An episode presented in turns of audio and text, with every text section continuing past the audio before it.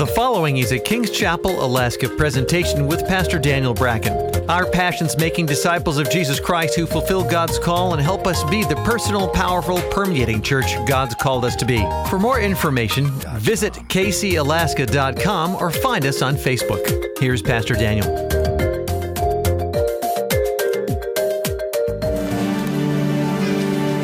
I believe this morning to be a an important word in this year this time that we're in.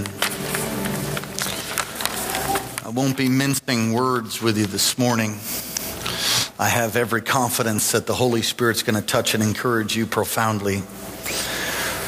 Let's just come before the Lord and ask for His blessing. I'm going to look at many passages of Scripture uh, traditionally, I would read a main text and then move on from there, but I'm going to look in the book of Nehemiah for all of you that like reading along, but we'll be looking at different sections of Scripture, specifically uh, Nehemiah 13, but really the whole book. So let's just pray. Father, thank you for what you've done already in the service.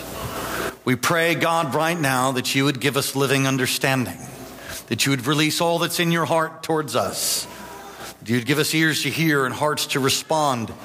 What you would say to your bride, your church, your people, the flock in your care, the people of your pasture. That we would all be marked by the very finger of God that you would write upon the tablets of our heart. Lord, more than pen and paper, you would change us and release powerful impartation from heaven into our lives right now. If you have the freedom to pray in the Spirit, just go ahead and pray in the Holy Ghost right now. And we thank you and we praise you in Jesus' name. Amen. You may be seated. We are in a, a move of a movement of rising prayer uh, here at KC. Uh, we are seeing our prayer times grow. There's a greater fervency in our times of prayer that we've been having. Now we meet in this barn that's on the new property that used to be our old property. Let me say that again. We owned this property years ago and sold it about 10 years ago for a great profit, and great profit it was indeed. And we released that into the kingdom and bought this building. We've outgrown this building, and God, in His infinite mercy and grace, as a sign that He's in control of every infinitesimal detail, gave us the same property back, one of the finest pieces of commercial property left in Wasilla, if you ask me. I am a little biased, but it is amazing. The views are amazing. The property is amazing. And on that property right now, there's a barn. And in that barn, Tuesday through Saturday, 7 a.m. to 8 a.m., we have a prayer meeting. And it's been growing.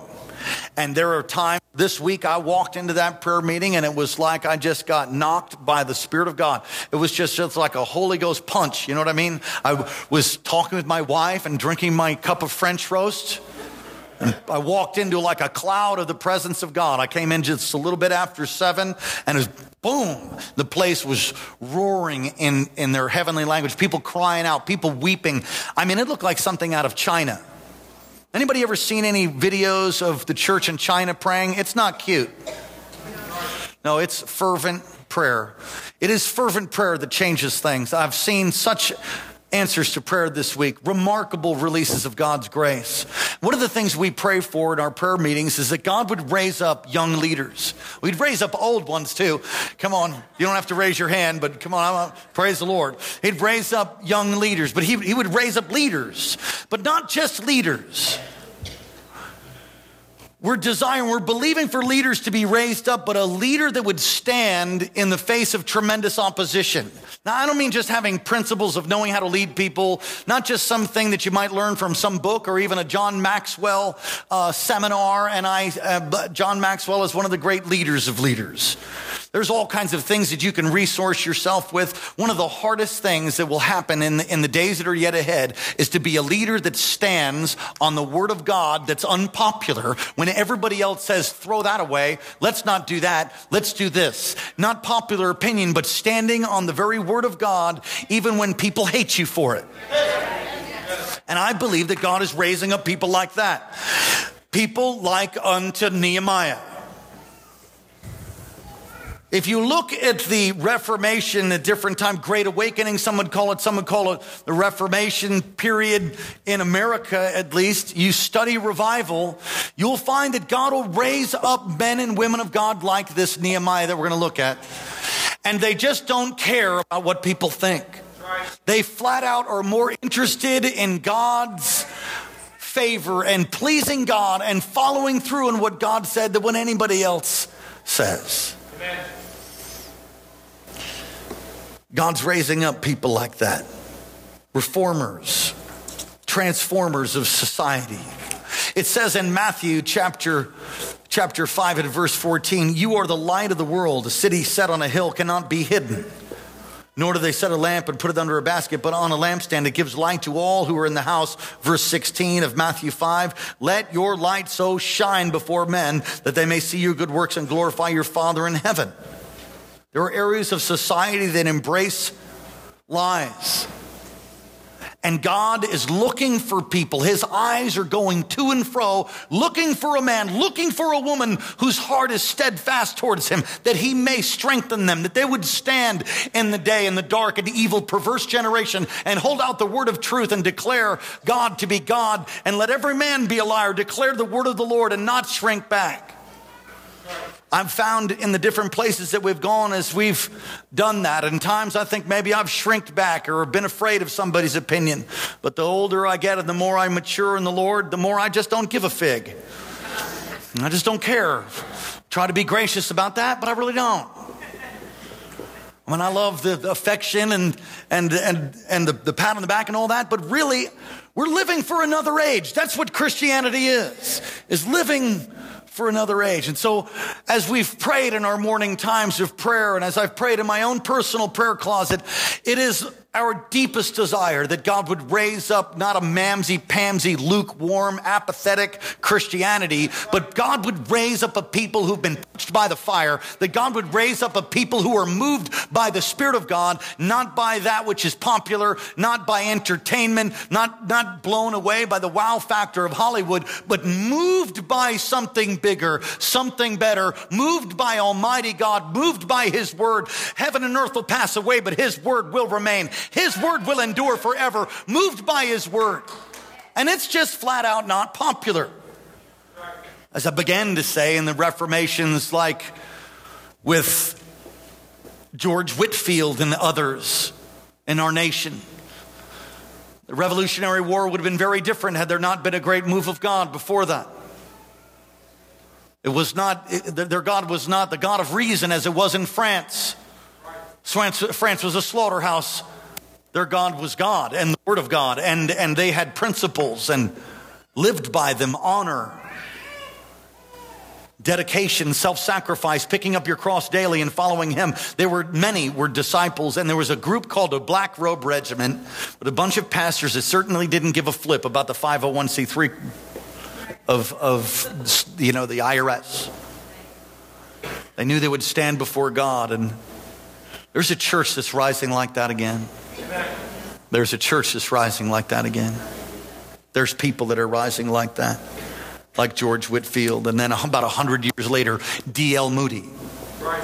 D.L. Moody and, and Charles Finney. Some of you heard of Charles Finney, other revivalists. There, it is time. It is time. There is a call that's going out to a generation to come and to set yourself apart, to seek the Lord, to, to desire Him and to please Him first and foremost there's a call for reformers. Amen.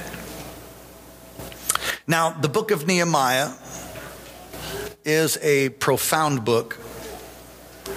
And the context of the book of Nehemiah, let's look at that. And if you'd go ahead and look at your notes, if you don't have those, if you'd raise your hand, they'll bring that to you.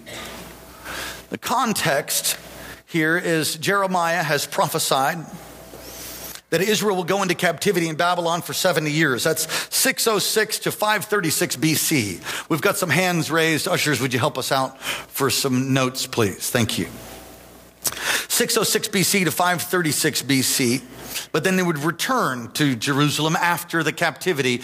And you can read that in Jeremiah 29, 10 through 14. So crazy Jerry, which I like to call him, didn't exactly bring the, the, the, the exciting prophetic word that day You're going into captivity. There's an army that's going to come and they're going to march five months, 700 miles. They're going to whoop us up one side, down the other, and they're going to bring us into captivity and we will live there in Babylon 70 years. And then he's going to bring us back. We'll march five months back and, and God will restore houses, vineyards. He'll bring restoration. And so they said, Yeah, crazy, Jerry. You're crazy, bro. And they threw him in jail. But you can't jail the word of God. And so they threw him in prison, and it wasn't popular. Isaiah prophesied in Isaiah 44 about how God would bring his people out of Babylon through King Cyrus, this Persian king. He's the only Gentile that's called mine anointed. Fascinating fact, mine anointed. The kings of the Old Testament were called the anointed one, but then the anointed one, meaning the Messiah. Christ is the Greek for Messiah or anointed one. Jesus, Christ Jesus, the Messiah. But he's the only Gentile that's called mine anointed. So in, in verse 28 of Isaiah 44, he, talking of Cyrus, is my shepherd. He'll perform my pleasure, saying to Jerusalem, You shall be built. to, to my temple, your foundations shall be laid. Wow. Isaiah 56 and verse 7 says, My house shall be called a house of prayer for all nations. So Nehemiah is used as a powerful reformer to actually be a part of the rebuilding and the establishment of worship in Jerusalem at the return of the captivity. And really, the, the temple represents the church for us today, represents God's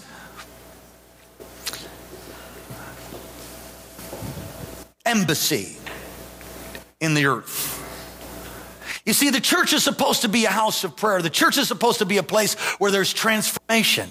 Not that you would just receive some teaching and feel comforted and go home unchanged. No, you'd hear the word of the Lord, be impacted in such a way that everything changes in your life. Your emotions, your relationships, your finances, everything changes that he would heal you through and through, spirit, soul, and body. That's what the church is here for. That's why we're here. We're here for that, to equip the saints for the work of ministry. And it's a picture here, this Nehemiah who went, and this dude was rough and tough. And he leads the nation into reform. He leads them into reform, and there's four things that he gets them to make covenant with God with, these four things. And you'll see that in Nehemiah 10 and then you'll see the rebuke and the correction that comes in Nehemiah 13 afterwards. 70 years after that captivity, they return. And there's these two governors that are powerfully used by the Lord Zerubbabel, and then seven years apart, then Nehemiah. Zerubbabel and Nehemiah's reforms are found basically uh, throughout here. This you can read. Um, you can read here in, in the book of Nehemiah and all the different reforms that he did, but I'm just going to give you a, a snapshot. So Nehemiah uh, finished building the walls in 445 BC, right there in your notes now. Took him 52 days. 52 days, which is nothing short of a major miracle. And he and Azariah, I mean, they wanted to quit. He and Ezra, they, they wanted to quit. Not them, but the people wanted to quit. It was difficult.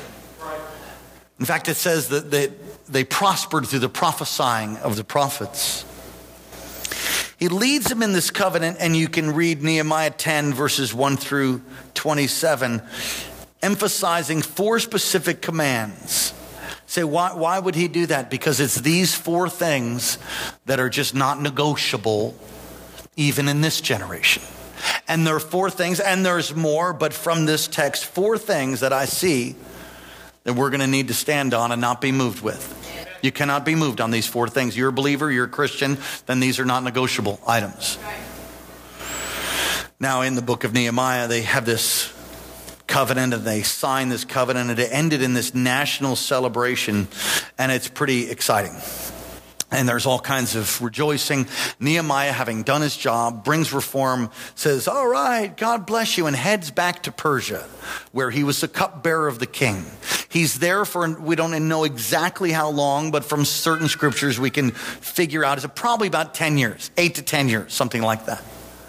And after eight to 10 years, he, he walks back into Jerusalem unannounced, as far as we can tell, and he finds these, these covenant four things that, he, that everybody said will do, he finds every one of them being broken. Now, in your notes, let's go ahead and fill out these four things. Nehemiah returns and confronts the people. They promised not to marry unbelievers. That's number one. They promised not to marry unbelievers. Number two, they promised to keep the Sabbath. Everybody say it. They promised to keep the, the Sabbath. Number three, they committed to giving. Everybody say they committed to giving. They committed to, to giving, to tithing, to giving. Number four, they committed to, refuse, to, to be a part of unholy alliances. They committed to be, to refuse unholy alliances, that they would not have alliances with people that did not serve God. So Nehemiah returns in chapter 13. He walks in and he is just starts kicking some tail. And it's one of the reasons I really like him. Nehemiah chapter 13, verse 23.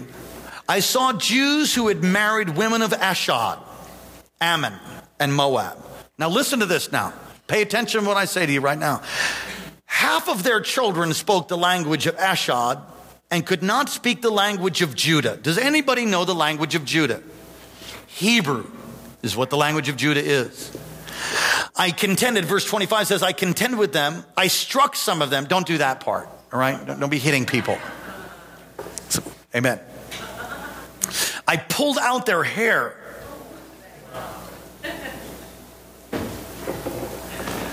So the first thing is, they promised not to marry unbelievers, but what they did is exactly that. And in the marrying of unbelievers, there became a mixture in their families. And really, what happened is they're speaking the language of these other nations with their pagan, idolatrous nations. And really, what happened is idolatry has been infused now into the families because they married unbelievers. Now, being married is the second most important decision you'll ever make. The first one is making the decision to live for Jesus. All of you young people, while your concrete is still wet, listen to me. Don't pick a spouse that doesn't love God, serve God, love going to church, reads the Word of God, tithes, lives for the Lord. You say, well, what if I've already done that? I know then you know what I'm talking about. You could stand up and preach your own message. oh, yeah, I know, because I counsel. And my heart goes out to folks. But I'm just saying, while you haven't done that yet, don't do it. Right. But I'm going to win them over. I'm going to win them to Jesus. Yeah, maybe not. And then your whole ministry, instead of going off into the mission field or being called to, to, to, to fund the, the kingdom of God through, you know, the establishment of a business or whatever God's called you to do, is over. Because your spouse won't want you to tithe if they're not a believer. They won't want you to give. They don't even, hey, I don't want my kids to go to church. They can choose their own religion. I mean, on how dumb you can be and breathe. Pick that option. And so what happens is here in the text it says that they didn't speak the language of Judah, meaning they didn't speak Hebrew, meaning they could not be in a worship service. Their kids could not be in a worship service and understand what is being said. Hello? Is anybody home? Because these are things actually we need to do. See, it's more than just, it's more than just teaching uh, not marrying an unbeliever. It's actually bringing kingdom principles into your home. Is that conviction I feel in here? Is that what it is? You need to teach your kids. We need to teach our kids. I need to do a better job. You need to have an altar at your house. Sometimes we have to define what we're talking about. I remember year or so ago, there was a brother who gave his heart to the Lord, got really touched. I was talking about, just like I just said, building an altar in your home. God bless him. He sends me a text, contacts me, and says, "I'm ready to build my altar. Just tell me what kind of wood do I need to get? You know, what do I get? What, what, do, and do I need any incense or anything like that?" I'm like, "Bro, bro, bro, bro, no, that, that kind of altar. It, it's you have a time when your family comes together to read the word, to pray together. Oh, my kids don't want to. Shock, shock." You know, your dog wanted to go to the bath. Not that your kids are dogs, please. But you mean your dog wanted to go to the bathroom on the carpet, right? I mean, are you into that? You're, I mean, if you are, then we can pray for you at the end of service. It's not so cool that urination would happen all over your carpet, right? So you had to teach your animal, right? Little kids, man, you got to teach them. They don't want they don't want to go to school. Do you make them go to school? Yeah. Hello? Well, it's like the, the, the lady had said to me years ago, she got an 11 year old. He says, Well, he doesn't want to come to church, Pastor. I said, So what? Well, I don't want to make him. I said, You make him go to school, right? I mean, you make him take showers. You make them take, yes. Why? Because you can get some diseases. You don't take showers. Yeah, you can get some diseases if you don't go to church. Amen. It's bringing, it's not just, it's not just, um, promising not to marry unbelievers. It's bringing kingdom principles into your life. It's more than just marrying somebody who loves the Lord. It's marrying somebody who loves the Lord and having a family unit that is steeped in the Word of God, that soaks in the presence of God, that worships in their home. And you say, well, I've, we've never done that. That's okay. Change. Amen. Don't get offended at me, just change. Because if you don't teach your kids the knowledge of, the, uh, of God, you don't teach them the word, there will come days just around the corner. Well, they'll have other things rammed down their throat. I mean, the whole same sex marriage thing, the transgender identity. Look, we love people, but there are men and there are women. There is male, there is female. It says it in there. That's it. It's, people have gotten away from that. They don't want to offend anybody. I'm happy to offend someone in that area. We need to love people and speak the truth. But if you don't teach your kids that, then they'll just think morality is just their own little choice or something of, of whether you think is right and I think's right. It's all as long as we believe, right? No. And we need to love other people, people of other religions, yes, but it's very clear what the Word of God says. And if you get unequally yoked, you can actually end up having your kids being idolaters and not serve the Lord.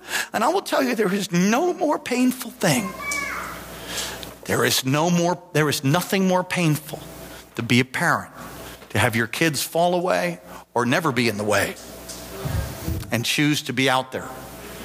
And then your prayer every single day is that somehow they'd have an encounter with God and serve Him. Well, all along, if you had taken care of the altar in your home, you wouldn't have that difficulty. And even then, when you have that, you still have the enemy who prowls around like a lion. And I know many families that had that and prayed, and still they're, you know, the, end, the devil's a liar, comes to steal, kill, and destroy. So, number one, they promise not to marry unbelievers, and he comes and busts them and says, What are you doing? Your kids don't even speak Hebrew. You're not even going to church. You didn't keep the very word that you said back in Nehemiah 10. The second thing was that they would, they promised to keep the Sabbath. Now, the Sabbath is in that particular time, of course, is a specific day. Now, I'll tell you from New Testament understanding, we're to have church on Sunday. That comes out of the book of Acts because Jesus rose from the grave on Sunday. And that's why we have church on Sunday. But the Sabbath is supposed to be really every day you're resting in God.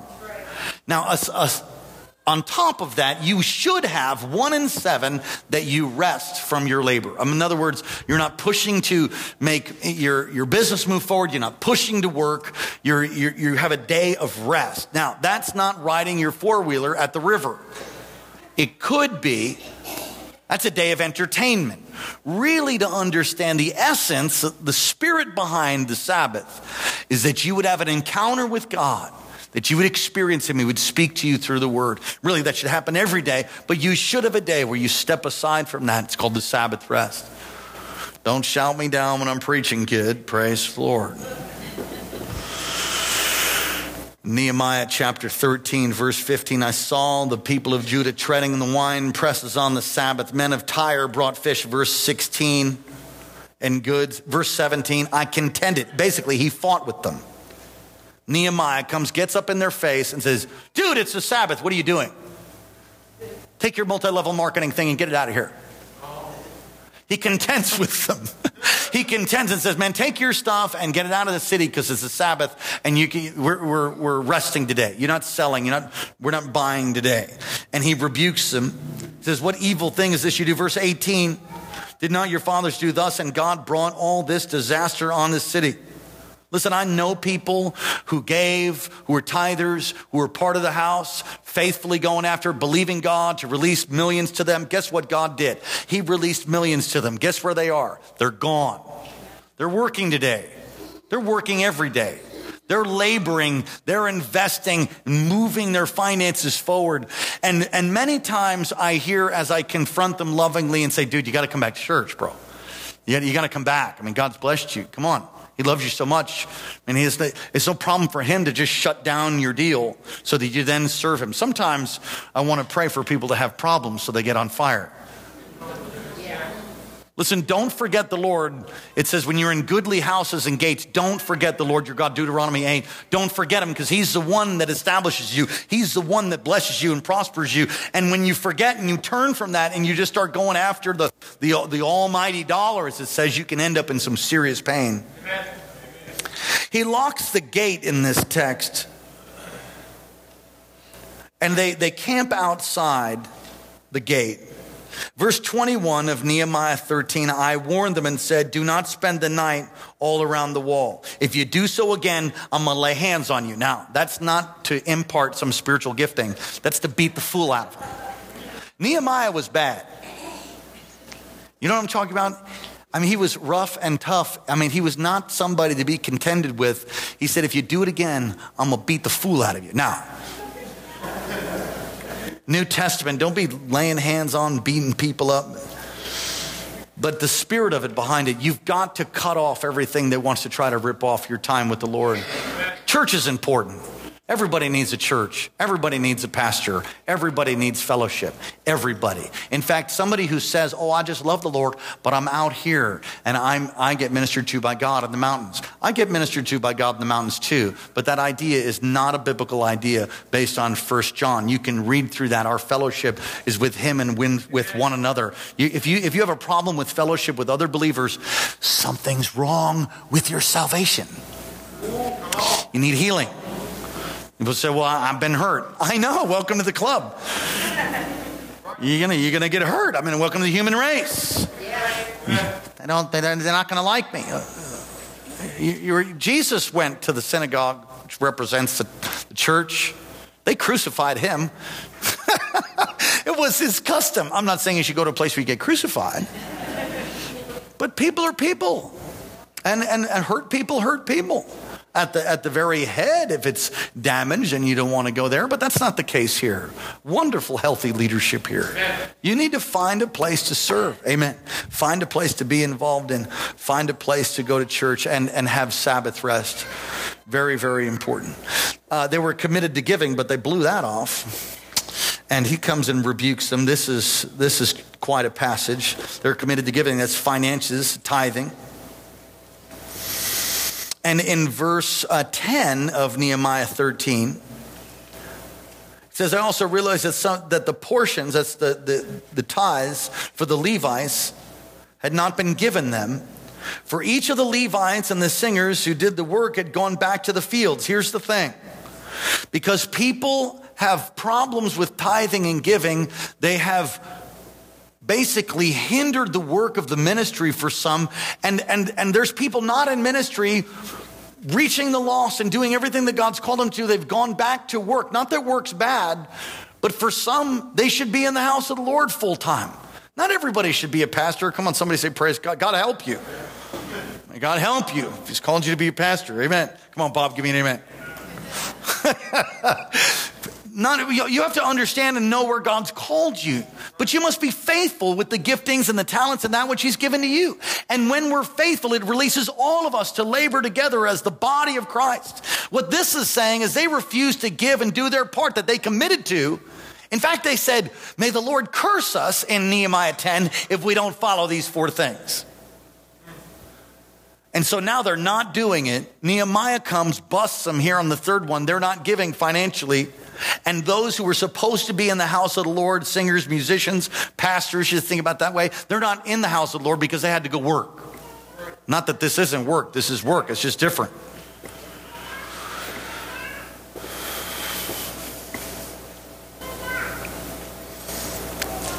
Good verse 11 So I contended with the rulers and said, Why is the house of God forsaken? I gathered them together, set them in their place. Then all of Judah brought the tithe. Wow. Nehemiah demanded that they follow the word of the Lord and give financially, and I'm just telling you. Listen, uh, I'm going to say something a pastor should probably never say in his own church, but it's just true. If you have a problem with tithing or whatever, we really don't need you to tithe because there's enough people have a hold of what I'm teaching you right now that we're so, so totally blessed moving forward. And, and I'm not going to prosper myself personally by you tithing. I'm on a fixed salary and I'm thanking God. It's fine. It's good. Some churches operate differently. But I'm just telling you, we are seriously blessed. There is a release of prosperity flowing through this thing. We're holding up tens of churches and moving forward in a building project. It is absolutely supernatural. Now, I want to say this you, you really ought to check yourself to not get under that covering and that blessing because God is blessing people here supernaturally. I mean, there are so many blessings being poured out on families and businesses, contractors over and over, people just, just raining on them. You ought to jump in and get a part of it. And we'll just move forward faster. They brought the whole tithe, and I'm not ashamed to. T- I'm not unashamed to tell you that because I believe it with everything I'm telling you. Come on, somebody say, Praise the Lord. Many times churches don't teach on finances because they're afraid that people will think that they're out after their money. We're totally not. We're out after the blessing of God.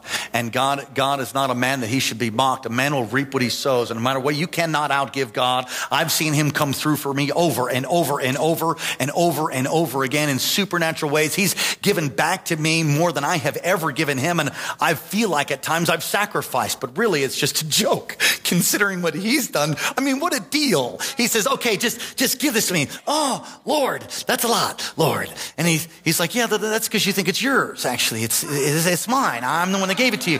Give it to me and I'll open up windows of heaven for you. And you're like, okay, Jesus. And you give it to him and he's like, whoosh. I've really, I have received more from the Lord than I've ever, ever given him. And I pray, God, you throw millions, flow millions for me. Do it. Just, just do it, Jesus. You can trust me, God. Yeah, you can trust me. I want to be a conduit. Release the kala.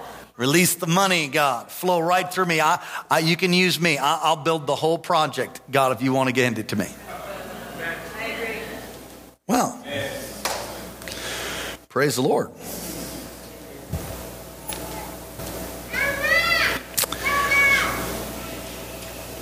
Look at um, the next point. Here we're kind of going through these one through four.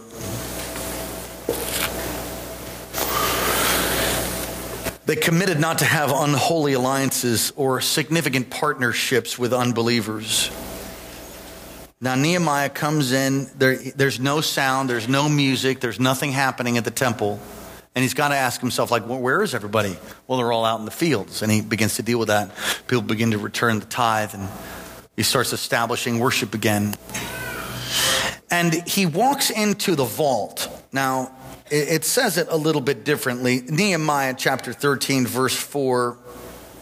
It says, Eliashib, the priest, having authority over the storeroom, that, that's the vault, having authority over the place where the tithe is all stored, was aligned with Tobiah, the Ammonite. Does anybody know who Tobiah was? If you go back to me in Nehemiah chapter 4, I'll read it to you. Nehemiah chapter 4, verse 7, when, when Sanballat, Tobiah, and the Ashdodites heard the walls of Jerusalem were being restored, they all conspired to attack Jerusalem and they made a plan to kill Nehemiah. Watch this. What are you saying, Pastor Daniel? I'm saying that for Nehemiah, as he returned, he goes into the place where there's supposed to be the storehouse, and there ain't no storehouse. Some dudes live in there. And it's not just some dude, it's the actual guy who tried to kill him 10 years before. And he doesn't love God, and he's not a worshiper of God, and he's all shacked up with all his furniture up in the storehouse in the temple. The guy actually lives there. Why would the priest do that? Why would he do that? My biblical scholar friend. Why would he do that? I will tell you why. Because this dirt bag was paying them people off. He was giving people money and he made financial arrangements with, with God's people and financial institutions, if you will. They were, they were greasing each other's palms. It was corrupt. And so what Nehemiah did was he was like, what is going on? And he picks up the his, Tobiah's grandfather's favorite chair and he throws the thing out the window. And he starts pitching stuff out the window. Grabs his mother's coffee table. All this stuff starts flying out the temple and breaking. I mean, it's just how I see it. Starts breaking out on the ground and just totally cleans all this dude's stuff out. He's a wild man. He pulled people's hair out and stuff. Nehemiah, man, he's my kind of guy. I think he was part Alaskan. Come on, Jesus. I think God is raising up Nehemiah's in our midst. Just don't go hitting people. If you feel like you want to hit them from the Lord, it's not God. Bind that spirit. Unholy alliances.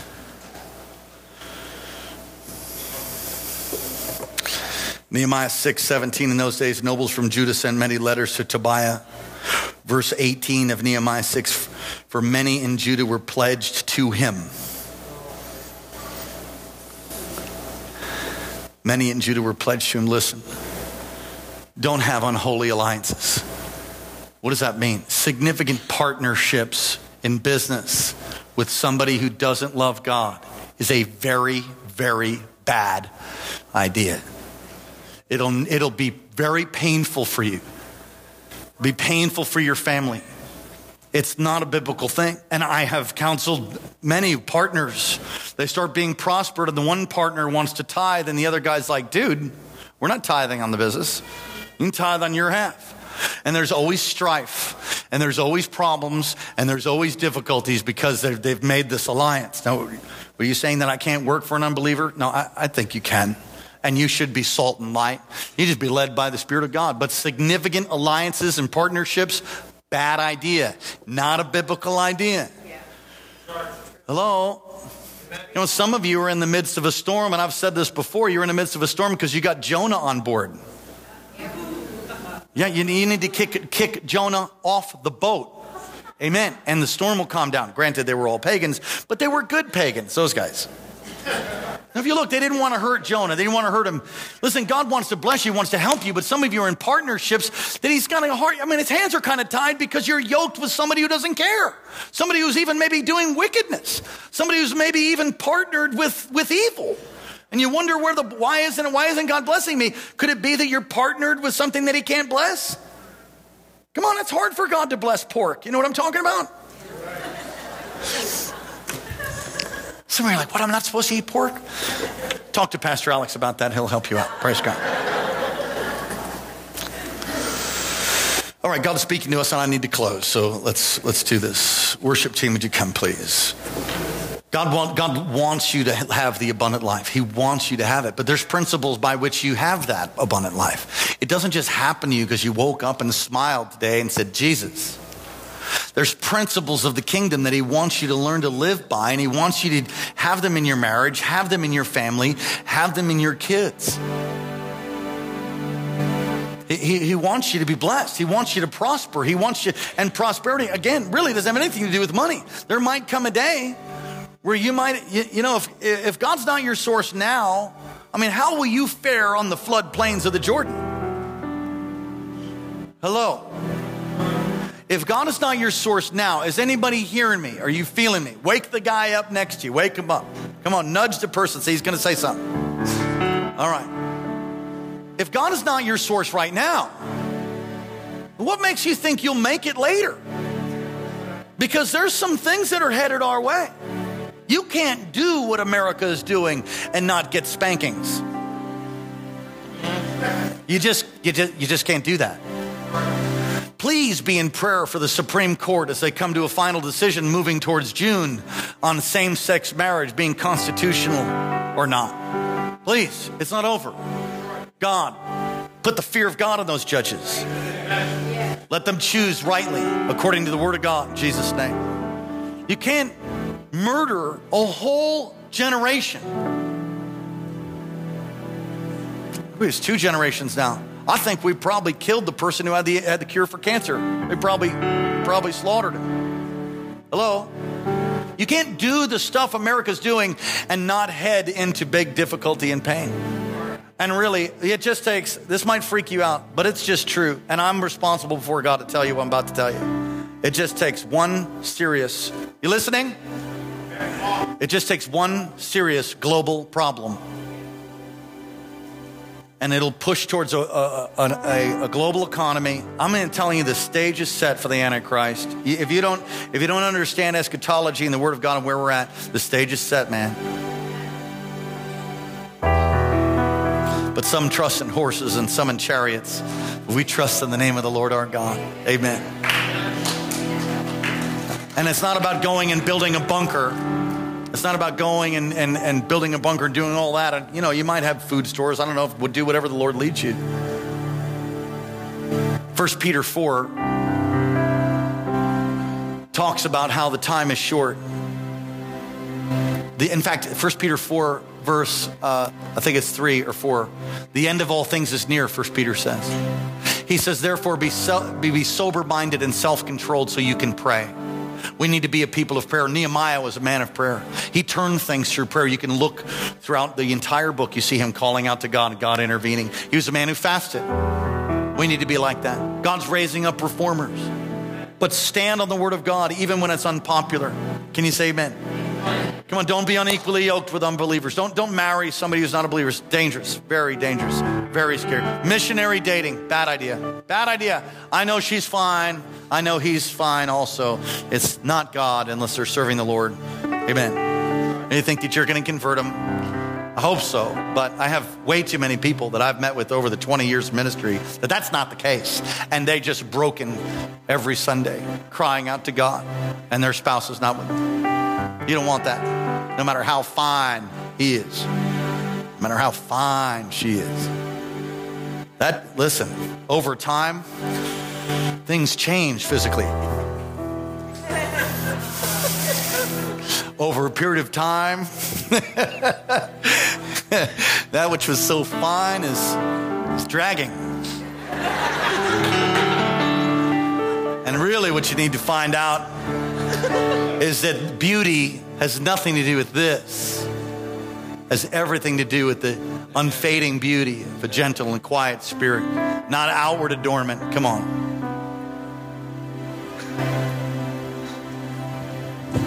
Did you guys get something today? Stand up on your feet, won't you? God's speaking to us. He longs to give you the abundant life too. Commit to living holy. Everybody say, commit to living holy. Number three, be a person of prayer. Number four, be a Nehemiah. Be like Nehemiah. Come on, let's reform. Who's going to stand up and do something? Who's anybody? Come on, stand up. Get involved in the political process. Listen, if you're not registered to vote and you're old enough, repent and do it because there's another election coming. Get ready. Be prepared. Take a stand. Do the right thing and let everybody else pound sand. Love God with all your heart, mind, soul, and strength. Live for Him. Amen. Be a reformer. Take a stand. Build an altar in your home. Be a person of prayer. Teach your kids. Teach your kids the Word of God. Teach it to them. I'm tired of seeing children backslide. It's terrible. It's terrible. It need not happen. Amen. Heavenly Father, thank you for what you've done today. But you're raising up a generation of Nehemiahs.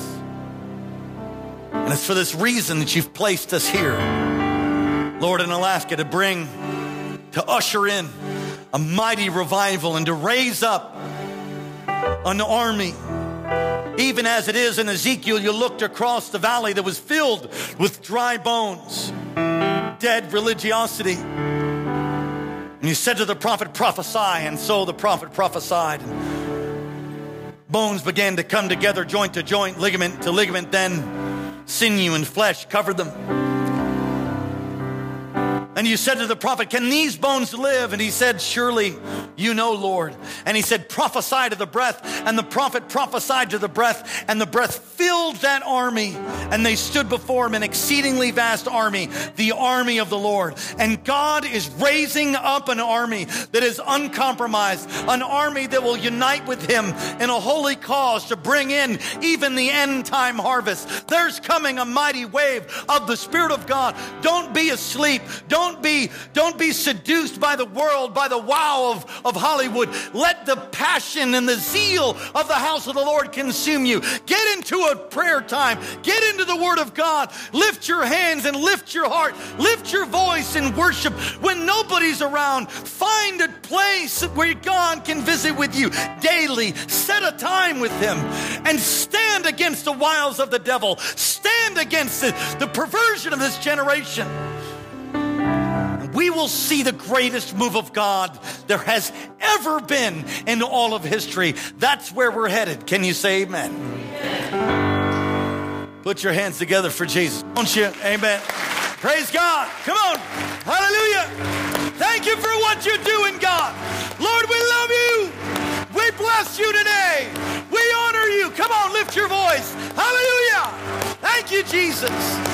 Use us to bring change and reformation in Jesus' name. One more thing every head bowed, every eye closed.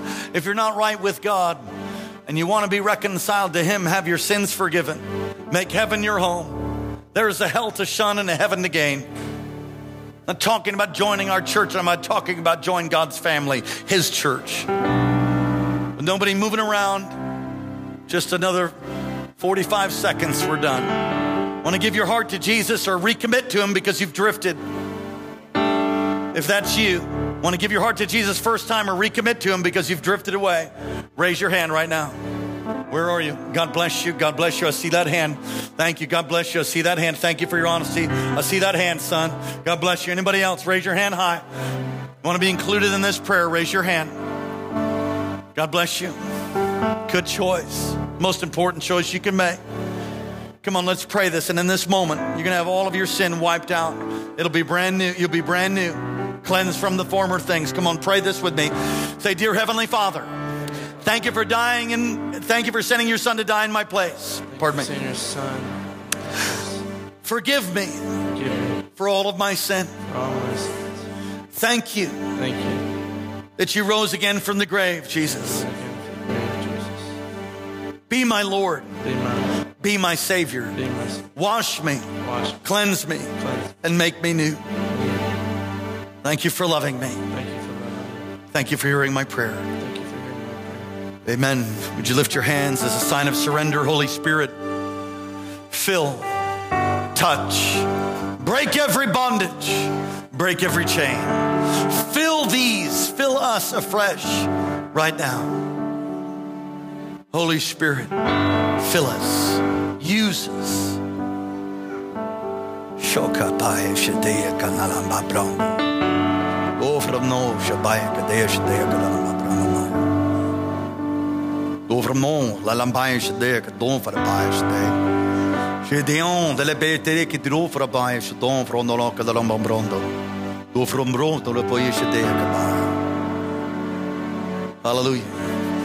The Lord says, I'm touching different ones here. You know who you are. Your heart's beating within your chest. I've called you to be great in my kingdom. That's not necessarily great in the earth, it's great in my kingdom. See how big a heart you can get for me. Stand on my word, declare it, proclaim it, decree it. Let your life be a letter, an epistle to those who are all around you. I will help you, I will strengthen you and I will use you to display my wonders in the earth. Do not fear, man. Stand on my word. Stand on my word. Stand on my word and see the deliverance of the righteous. Says the Lord. Take someone by the hand, praise God. Won't you reach across the aisles? Come on, just connect with somebody. Father, thank you for what you've done today, what you did in the first service, what you did here in the second. For all those you touched online, those you'll minister to even later. Now you've spoken to us. I believe you've spoken to us, Lord. May the effects of this service be far reaching, even into eternity. Use us, Lord, as your ambassadors, your ministers of reconciliation throughout the valley, God, through every place that we go. Use us. Put the words in our mouth in that hour divine appointments and the blessing of God.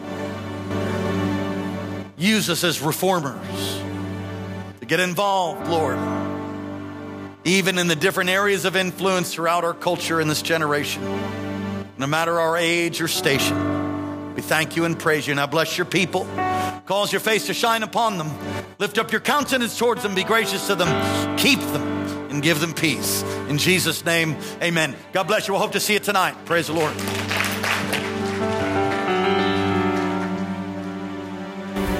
Thanks for listening to Kings Chapel, Alaska, and Pastor Daniel Bracken. Our passion is making disciples of Jesus Christ who fulfill God's life call and help us to be the personal, powerful, and permeating church God's called us to be. Get in touch with us anytime at 907 357 2065, 907 357 2065, or online at kcalaska.com, kcalaska.com. Friend us on Facebook and follow Pastor Daniel's tweets at Alaska Revival.